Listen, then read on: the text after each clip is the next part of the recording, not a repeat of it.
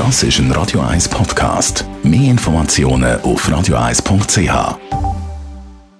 Die grünen Minuten auf Radio 1 wird Ihnen präsentiert von Energie 360 Grad. Nachhaltige Energie und Mobilitätslösungen für die Welt vom Morgen. Energie360.ch wir reden heute über integrale Energielösungen. Daniela Friedli von der Umweltarena. Was sind integrale Energielösungen?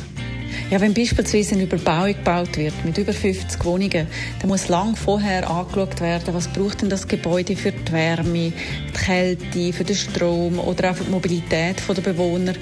Und diese technischen Systeme, die werden nicht einzeln angeschaut und eingebaut, sondern eben zusammen. Die werden miteinander vernetzt. Und so macht man dann eben eine integrale Energielösung, die dezentral ist und erneuerbare Energieformen braucht. Ein Beispiel wäre eine Wärmepumpe, die nur mit Strom betrieben wird, die auf dem Dach in der Photovoltaikanlage produziert wird. Und wann bringt so ein System etwas?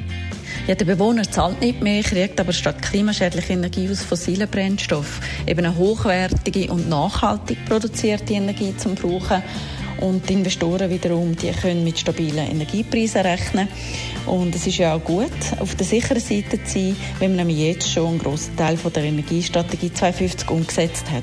Bauen für die Zukunft macht es Sinn, vor allem wenn man bedenkt, dass das Gebäude ja 50 bis 100 Jahre stehen bleiben sollte. Was könnten jetzt Bewohnerinnen und Bewohner zum energieschonenden Umgang beitragen? Vieles regelt schon das Gebäudeleitsystem, wo eben die einzelnen Systeme überwacht und steuert. Aber trotzdem kann er als Bewohner auch noch etwas machen. Er kann beispielsweise nicht zu lange duschen, weil in den modernen Gebäuden die Warmwasseraufbereitung sehr viel Energie braucht. Andererseits kann er seinen grünen Abfall sammeln und in die grünen Tonnen werfen. Durch das wird der Biogasanteil erhöht und der Reststoff, den es gibt in der Biogasanlage, der wird gebraucht als Dünger und das wiederum schließt einen wichtigen Stoffkreislauf. Besten Dank, Daniela Friedli von der Umweltarena, die wieder offen hat. Die grünen Minuten auf Radio 1. Duran Duran und im Anschluss das Beste vom heutigen Morgen. Das ist ein Radio 1 Podcast. Mehr Informationen auf radio1.ch.